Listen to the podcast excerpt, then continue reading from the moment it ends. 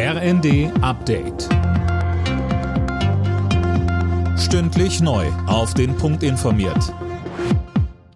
Ich bin Gisa Weber. Guten Abend. Gute Nachricht für die Angestellten in den Arztpraxen. Ihr Warnstreik hat Erfolg gehabt. Die Tarifparteien haben sich geeinigt. Das hat der Verband medizinischer Fachberufe mitgeteilt. Sönke Röhling, wie sieht der Deal denn aus? Ja, das ist bisher noch nicht bekannt. Konkrete Inhalte sollen erst Ende nächster Woche bekannt gegeben werden.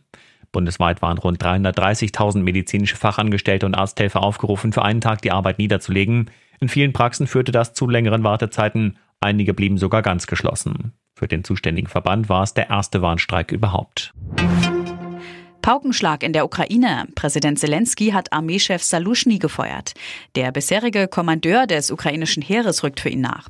Zuvor hatte es Spannungen zwischen dem Armeechef und dem Präsidenten gegeben, weil es an der Front gegen Russland nicht wirklich vorangeht. Die Erderwärmung schreitet immer weiter voran.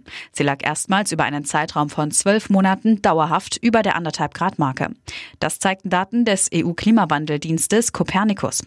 Damit ist schon jetzt die Grenze erreicht, die von der Weltgemeinschaft im Pariser Klimaabkommen vereinbart wurde.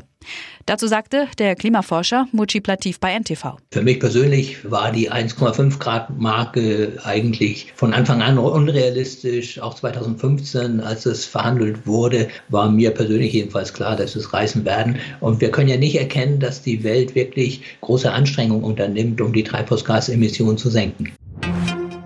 Die internationalen Fußballregelhüter wollen wohl eine neue Karte einführen, die blaue. Das berichten mehrere Medien.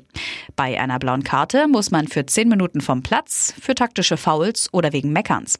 Die Karte soll wohl erstmal in unteren Ligen oder etwa dem englischen FA Cup getestet werden.